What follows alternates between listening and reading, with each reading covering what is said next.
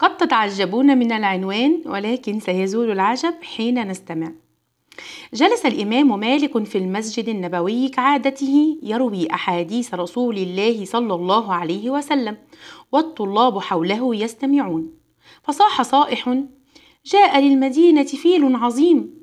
ولم يكن أهل المدينة قد رأوا فيلا قبل ذلك، فالمدينة ليست موطنا للفيلة، فهرع الطلبة كلهم ليروا الفيل، وتركوا مالكا إلا يحيى ابن يحيى الليثي.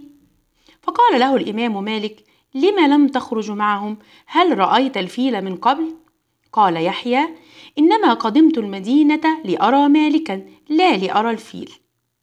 لو تأملنا هذه القصة لوجدنا أن واحدا فقط من الحضور هو من علم لماذا أتى وما هو هدفه، لذا لم يتشتت ولم يبدد طاقته يمنة ويسرى.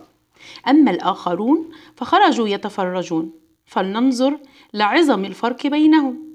ولذلك كانت رواية الإمام يحيى بن يحيى الليثي عن مالك هي المعتمد للموطئ، وذكره لنا التاريخ، أما غيره من الطلبة المتفرجين فلم يذكرهم لنا التاريخ ولا نعرف عنهم شيئا.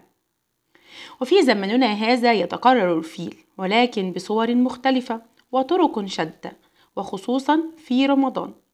فالناس في رمضان صنفان: صنف قد حدد هدفه، فهو يعلم ماذا يريد من رمضان وما هي الثمرة التي يرجو تحصيلها، وصنف آخر غافل لله مفرط تستهويه أنواع الفيلة المختلفة، فالقنوات الفضائية والمسلسلات والأفلام وأنواع كثيرة مثل هذه فيلة هذا الزمان.